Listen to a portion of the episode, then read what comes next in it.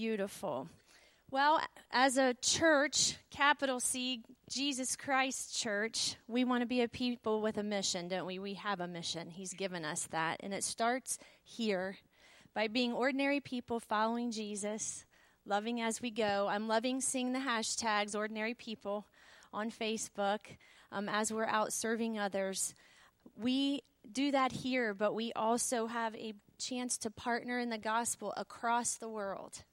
And this morning, we are very privileged to have Arthur and Anne Marie Schneider with us.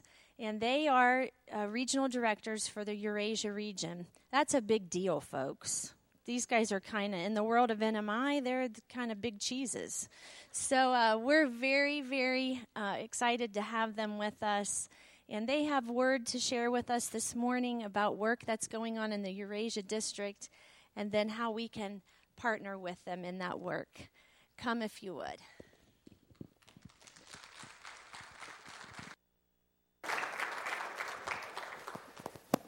Thank you very much, uh, Christy. That's much appreciated. Uh, just let me say that uh, we uh, feel uh, very um, welcome. Um, your, uh, your pastor and his wife, and Karen and, and Art, really kind of provided a beautiful place and to experience your hospitality. Karen and Art even took us to, um, do you call it the art fair? Like uh, in, in, in the center in Marysville. Um, so, and uh, we were looking at uh, every, all the crafts and stuff uh, like that, and Anna Marie got us some nice stuff that we can take home. So, so thank you very much for having us. I have to make a confession before we go into the service because I will, um, I will do this service, and Anna Marie will speak in the second uh, service because my wife is an ordained elder as well. So I think uh, uh, that will be only right uh, to, uh, to divide it that way. I have a confession to make, and that is this is our first, our very first faith promise weekend ever. So I have never done a faith promise weekend ever anywhere in the world.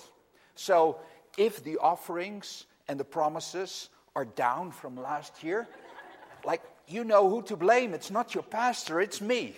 So I feel like potentially I feel very bad about that. Uh, but I thought, well, I might as well own up to it. I once heard a story uh, that I kind of tugged in my memory. And uh, um, since uh, Anna Marie and I are traveling quite a bit, we come to uh, airports quite a bit. Um, and uh, so it, it, stuck with me. And um, here's this guy, and like he, really like it's very common experience. Like you always have too many bags.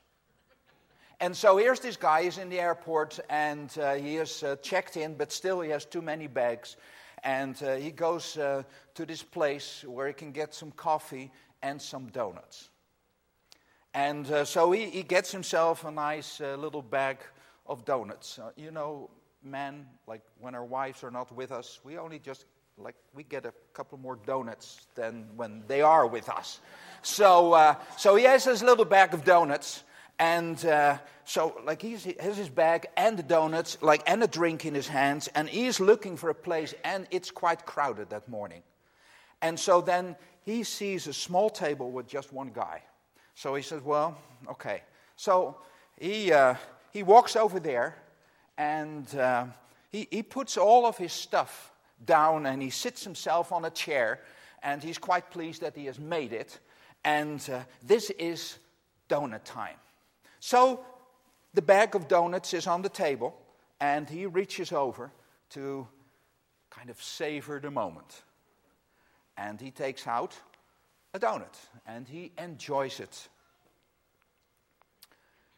And then, to his surprise, the guy on the other side of the table he reaches over to the bag, takes out a donut. And he is just speechless. He is just stunned. Doesn't know what to do with the situation. And so he thinks, well, all right, okay. You get some, you take some, and, and so he gets second donut, enjoys it. But lo and behold, the guy on the other side of the table reaches over and gets a second donut out of the bag. Well, I mean, there are only two things you can do. Either you explode or you suffer in silence. And he suffered in silence. And he knows, like, third time around, what's going to happen? Well, what happens surprises him even more. The guy kind of tears the bag, like opens it. There's one donut left. The guy breaks it in two pieces, takes one half, puts the other half on the open bag, shifts it across the table to him. The other guy stands up and walks away. His airplane is probably waiting for him. And this guy is just beyond himself. The audacity, not just only to take the donuts, but to actually, the last donut, like to, to share it as if, like, they're brothers. I mean, this is just outrageous. And while he is fuming, he hears the call like that. His airplane is also leaving. So he gathers his stuff. And then he sees there on the floor next to his bags. A paper bag with his own donuts.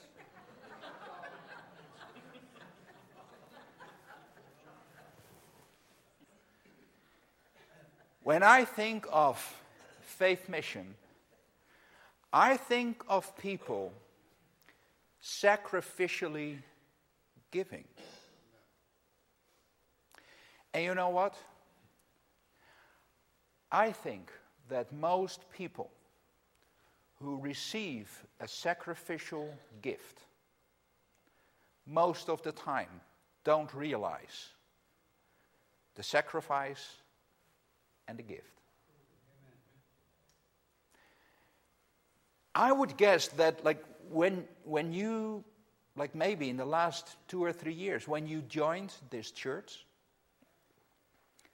I don't think like you did a lot of research on the history of the church. I don't think like you, you um, flipped through a book or anything like that or went around interviewing people um, like, why is this church here? How, how, how come this is um, a community where people really believe that, that Jesus Christ transforms people. I don't think you asked all those questions. You just came and you enjoyed the fellowship and you enjoyed the services, and like there was someone reaching out to you, praying for you, uh, loving you, helping you. You never stopped to ask, like, what is the source of all this?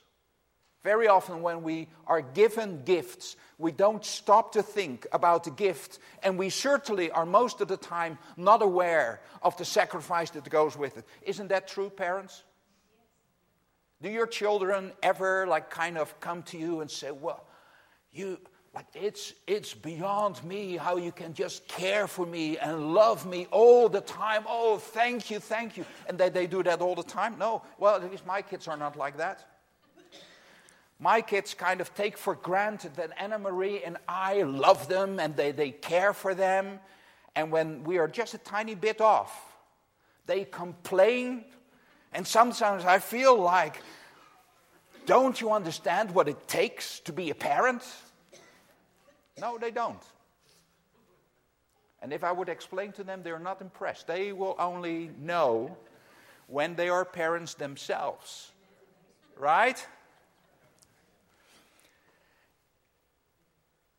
And for me, faith promise is a moment where everyone in the congregation stops and stands before the Lord and said, Lord, the only one who truly understands sacrificial giving and generosity for the sake of others is you. And I want to mirror you. And maybe people will say, well, like, if, if, if you sign the pledge card like for $20 a week, like that, that is really something. But that's not the question. The question is like when we stand before the Lord and we want to mirror Him, what is He saying to us? And there are many more ways to sacrifice and to give than by pledging money. I think the pledge of money goes with a pledge to pray, but also goes with a willingness to give. I think Pastor Christie was spot on. Mission starts here. Walking to people, somehow connecting. And I know, like, I'm a little bit of an introvert. To walk over and to connect, it always costs me something. But I want to mirror Christ. With, with all due respect, in a holy way, but like he has shared a big bag of donuts with me in many, many ways. And many times I thought they were mine donuts, but they were not, they were his. And he gave them generously, liberally, and in many more ways than I can imagine. When I look at my life and when I listen to some of the stories of other people, I think, Lord, why did my life turn out differently? Why did you call me to serve you? Why, why did, you, did you allow me to see so much of your work? And the only answer is that God, in His grace, never is tired to sacrificially give. So, this Sunday, when you, you have, I saw it, like you have already handed in your cards, well, maybe add a second card or a third one. And say, Lord, I want to mirror you. And Anna Marie and I, like in the two services that we have, we, we would like to share what we have seen of what the sacrificially sharing of Nazarenes has been doing around the world, at least our part of the world. But we have, like Eurasia region, like that's a big chunk of the world. Um, we, we cover all of the former Soviet Union with all these uh, special um, states or republics that like end with Stan. And there are a lot of those Stan republics. All of Europe, Northern Europe, former Eastern Europe, Southern Europe, all the way to the Middle East, all of the Middle East, Israel, Jordan, Egypt, but also like uh, Kuwait and uh, the Emirates, um, and then all the way through India, a vast continent, 1.2 billion people, and then all of South Asia, Pakistan, Nepal, the place where the earthquake uh, was, Bangladesh, where the church is in revival mode and exploding, and Sri Lanka. That is Eurasia. And I would just hope that we will be able to give you a little bit of a taste of what you're giving you're praying, and I hope also you're going, is actually doing and how the Lord is working through it. By the way, like if you struggle a little bit with my English, uh, that's because I'm from the Netherlands, as is Anna Marie. That's where we live, and that's how we speak English over there. So I'm sorry about that. Okay, I would like to take you to a scripture that talks about like what is happening if people start to live sacrificially? And um, do you think we can get the PowerPoint on? Otherwise, I have to send Pastor Paul over there because he did a good job yesterday despite all the obstacles. Uh, I would like to take you to Philippians 1, chapter, uh, uh chapter 1, verse 12 to 14.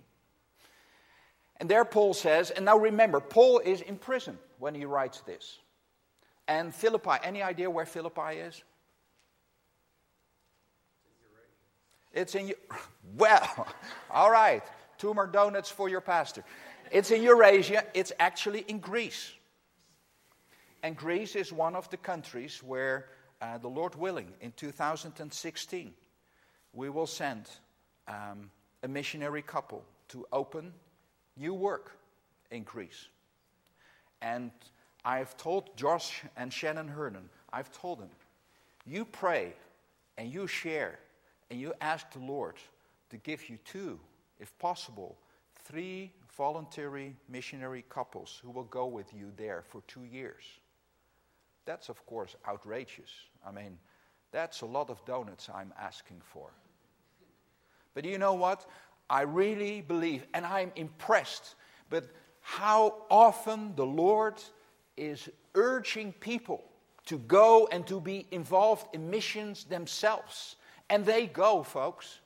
And when you talk with missionary volunteers, the amazing thing is that they don't see it as a sacrifice. They share, it has been tough, it has been hard, it has been difficult away from home in this strange environment. But they also share that they've been touched with the fire of God and that they have seen that the Lord can do immeasurably more, more than they thought and that they could even pray. So Paul is in prison and he writes to these people in Philippi and they had a difficult uh, time, as you could read in the book of Acts. And he says, Now I want you to know, brothers and sisters, that what has happened to me has actually served to advance the gospel. As a result, let me read that again. What was happening to him? He was in prison. Prison wasn't fun. It's, it's not, it's hard now, but back then it was even tougher. And he says, like, what has happened? So he, he, like, he's not saying like that he had been to a revival or like that uh, there were thousands of people coming to Christ and respond to his preaching. He's saying like, what has happened to me? I'm in this dark prison, and what has happened to me actually served to advance the gospel. And then he explains it. As a result, it has become clear throughout the whole palace guard all these soldiers, and to everyone else that I am in chains for Christ. And because of my chains, most of the brothers and sisters have become confident in the Lord, and dare all the more to proclaim the gospel without fear. Two things happened. One is that the Lord opened in the prison opportunities to speak with people he would never otherwise reach. And the second thing is that other people got inspired and that the fear kind of left their body, left their mind, and that they too would share the gospel. They were not in prison. They were like ordinary people following Jesus, but what was holding them back was a, a measure of anxiety, a measure of fear. What, what will happen? What will people say? What will people do? What will I lose if I share that Jesus Christ is the King and that He rules and no other power? And Paul is saying, for me, it opened up unheard opportunities to share the gospel. And he, he followed that. Like all the way to Rome all the way to the emperor's palace. He was able to share Christ. So it did something for Paul. And it did something for the people who witnessed that. Well, I think most of us are not like Paul. Some might be called that way, but most of us are not. I think many times, like our missionaries, they are like Paul. They, they go to places, and I'm always glad like that we visit them rather than that we have to stay there. Like Steve and Rachel Byler. Um, I do not know whether they've been here. I think so. Did they show you pictures of Albania? I'm always glad, like, that I have a way out there. Because when Steve, like, took me around, like, with the car and he was sharing and he was saying, like, do you, do you see these, like, little uh, concrete um, small buildings uh, over there, like the dictator of Albania, uh, would constantly like send out propaganda that people from outside Albania were trying to, to get the good things of the people of Albania. Well, that's well, there were not a lot of good things in Albania. But, and, and so we're threatened. And in the middle of the night, he would call people to, like, to leave their homes and to have this kind of semi military drill and go to these concrete buildings, like as if, uh, so that they would know what to do when to protect their, their country. And, and like I'm listening and I think, like, Steve, Rachel, how can you live here in a country like that? But you know, if you have met Steve and Rachel, you know that they love it there. And that they see opportunities to share Christ's love. And I can just see they have become one with the people from Albania. And they say, see opportunities. Well, Paul was like that. Paul saw opportunities in prison Stephen, Rachel, and many other missionaries, they see opportunities where we only see hindrances and sacrifices and, and difficulties and deprivation. But they see opportunities to share Christ and they live Christ. They're ordinary people. But by the grace of God, they have become extraordinary. Well, that was Paul. But we are not so very much like Paul. But Paul is very much aware that the Lord has called him in a way like to, to lead the way and to pioneer, but that he is also an example. An example that God can be trusted. And you know, that is something I can relate to. Because when I listen to Steve and Rachel, I think if the Lord can give you this deep love for the people of Albania, well, then the Lord can also help me to overcome, like my fear and my anxiety, and to trust Him that in my own place, in the Netherlands, or when I go to the office in Germany, or when I visit other places, that the Lord is going to help me be confident in Him and there all the more to proclaim the gospel without fear. Well, I want to share a little bit of the story of Kaylin and Browning. They are nearly retired. They are in their last year where they travel from church to church to church, sharing what the Lord has done for them and through them in 34 years of ministry in the Middle East. 34 years. That's amazing, folk. I don't know what, how often, like you, you read your newspaper or like flip on your iPad through uh, some of the news sites, but the Middle East is not an easy place to be. There is a lot of conflict. And a lot of conflict, like, is under the skin. Sometimes it, like, bursts, explodes openly, but there is hostility all the time. Some of us can relate to that because, like, we live in families like where there is a lot of, I would say, like silent anger. Well, here are nations with silent anger, silent hatred towards one another. And they've been living in that area for 34 years.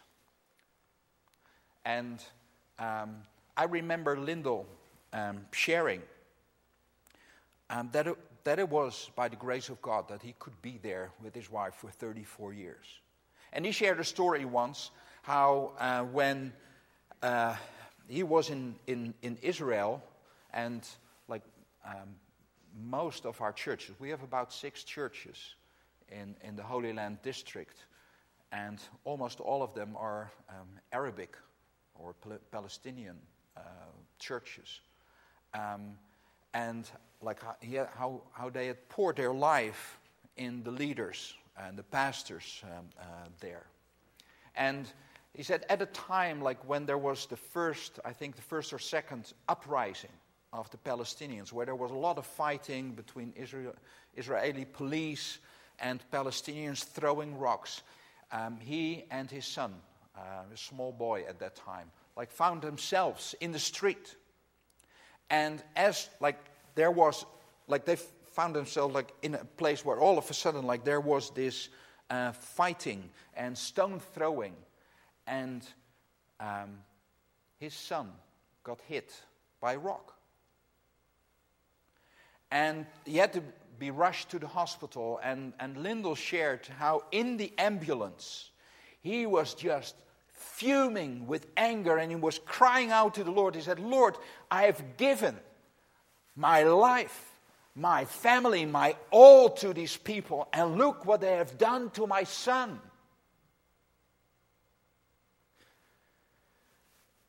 And he was in an inner turmoil. If you ever think like that, being a missionary is a piece of cake, like and that you are on cloud. Which cloud are you here? Nine. Cloud nine all the time, like always in the presence of the Lord, being carried by the Spirit of the Lord, and like, well, think again. He was just in so much turmoil and anger and disappointment. And then in the hospital, like in the um, emergency uh, unit, where like they st- took care of him and stitched him up, his son reached out to him and like grabbed his right hand and squeezed it. And Lyndall said, that was the touch of the Lord at that moment because he said, I try, been trying to teach my children scripture verses by heart. And he said, one of the ways that I tried to help them remember was like with certain gestures. And so that been working on this, this part of the Psalms. Yet I'm always with you. You hold me by my right hand. You guide me with your counsel, and afterwards you will take me into glory. Whom have I in heaven but you? And earth has nothing I desire besides you. My flesh and my heart may fail, but God is the strength of my heart and my portion forever. You hold me by your right hand. And so, as they were memorizing, as they were practicing, Lyndall would reach out to his son as they were practicing this and grab his right hand, squeeze it, and said, The Lord holds you by your right hand. And so in this hospital, when Lyndall was in turmoil, asking the Lord, like, how can they do this to me? Like, why do they make me sacrifice uh, the well being of my son? His little boy reached out and reminded his dad, his missionary dad, You hold me. The Lord holds you by your right hand. Why would a little boy do that? I think these are expressions of the Holy Spirit getting involved in the nitty gritty of life, urging him. Why would the Holy Spirit do that? Well, I think part of the answer is because of you, because of your prayers. You pray for missionaries. And like you have linked missionaries, and, and, and, and sometimes the Lord kind of wakes you up and say, like, pray for this person. Remember that Steve and Rachel, like, pray for them. Give for them. And Anne-Marie and I are here this morning to say, the Lord is answering your prayers. But you don't know that this is happening. But I want to encourage you keep praying, keep giving. Because that's the only way that our Pauls, our missionaries, can be there in prison and rather than, like being all like in chains, that they are there with a sense, I'm here at this bad place, but I'm in chains. for Christ. And Paul is not writing all this about the prison, he is writing about Christ. He's writing about that the Lord is able to carry him and to carry others through.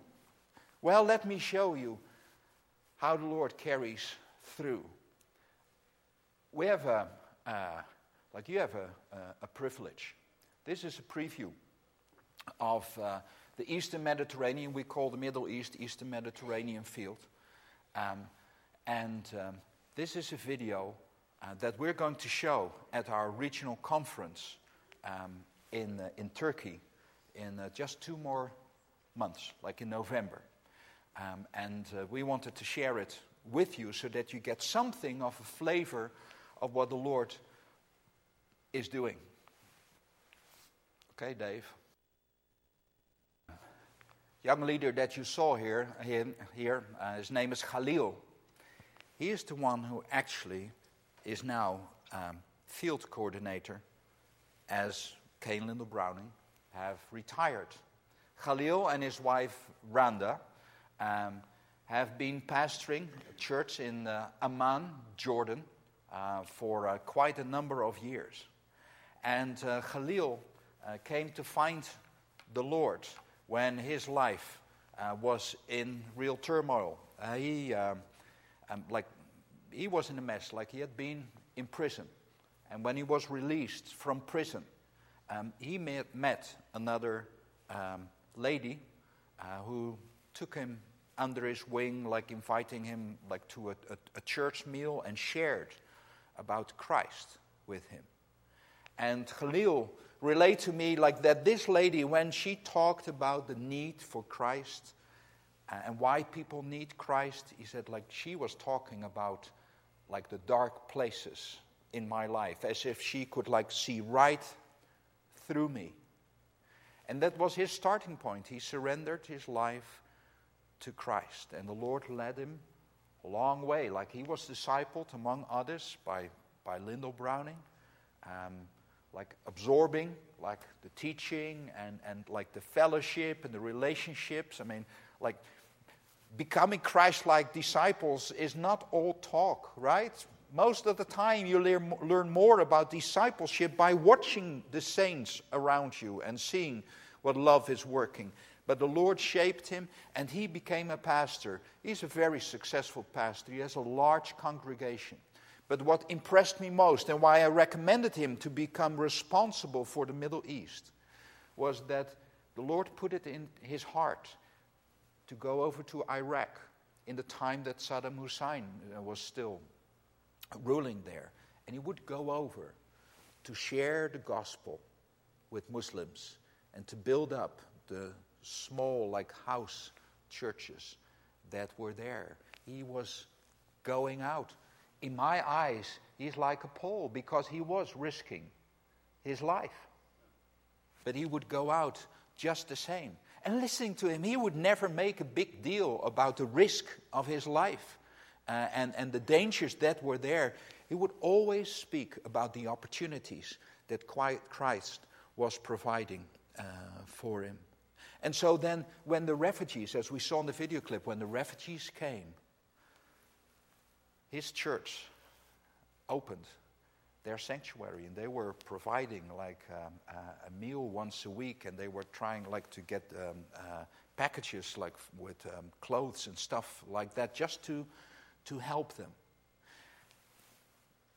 But then, like about two years ago, when the Islamic State was really uh, like becoming explosively violent uh, against um, other uh, Muslims, Khalil shared, he said, there are people coming now who are like very, um, very strong and very conservative um, Muslims, like who have been taught um, like to, to curse everything to do with Christianity. And he said there was a lady at one of the meals in our church, and she stood up and she said, When we came here as refugees, there was nothing that we had. So, like, with being close to Ramadan, and like we turned to our own uh, people, to the imam of the mosque um, here uh, in um, Imam, to the mosque here in Amman. Um, and uh, like he, she said, we just asked for a bit of food to celebrate, and like he chased us away with a stick. And she said, like, here you are, Christians, people we were taught to curse and to shun and to stay away from.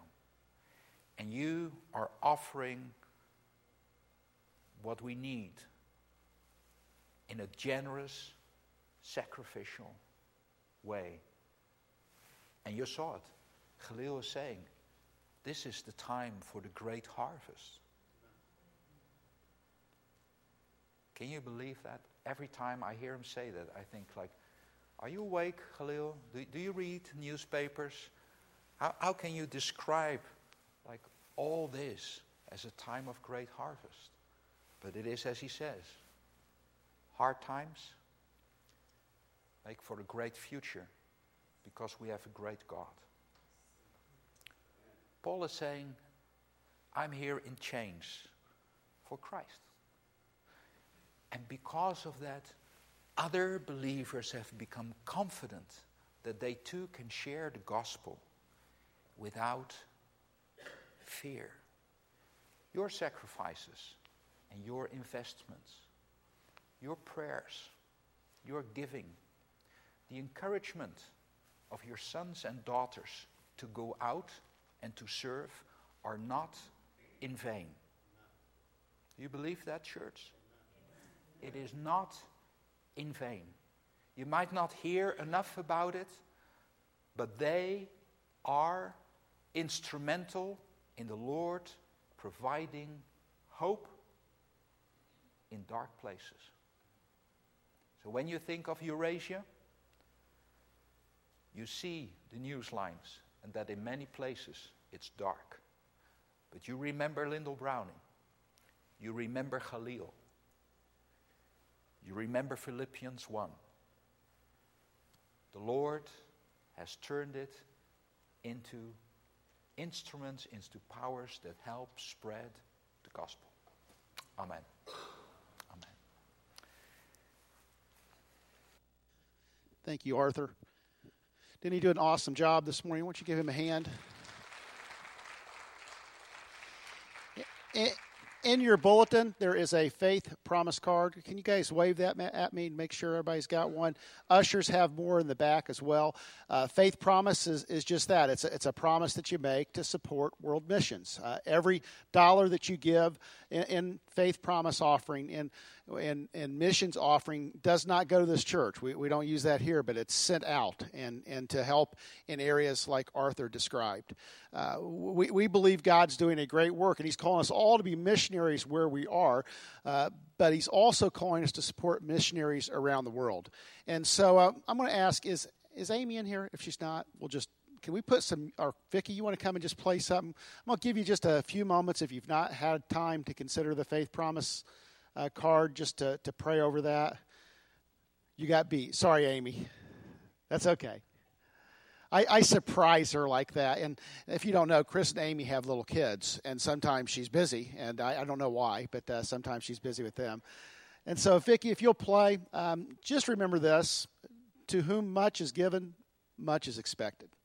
Uh, we are blessed people. Uh, we're in a blessed nation uh, financially.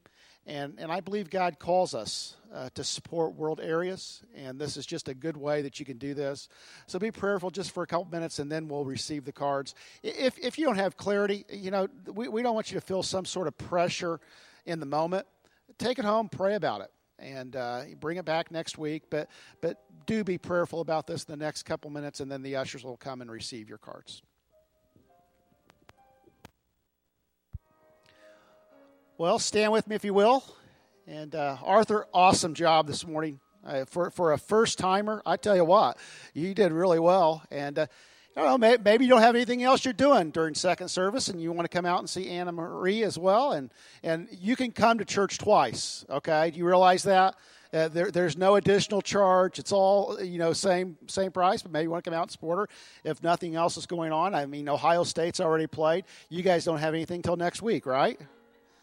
Lord, bless us, be with us, keep us, and continue to guide us and direct us. Uh, we give you thanks for this day. We give you thanks for our missionaries.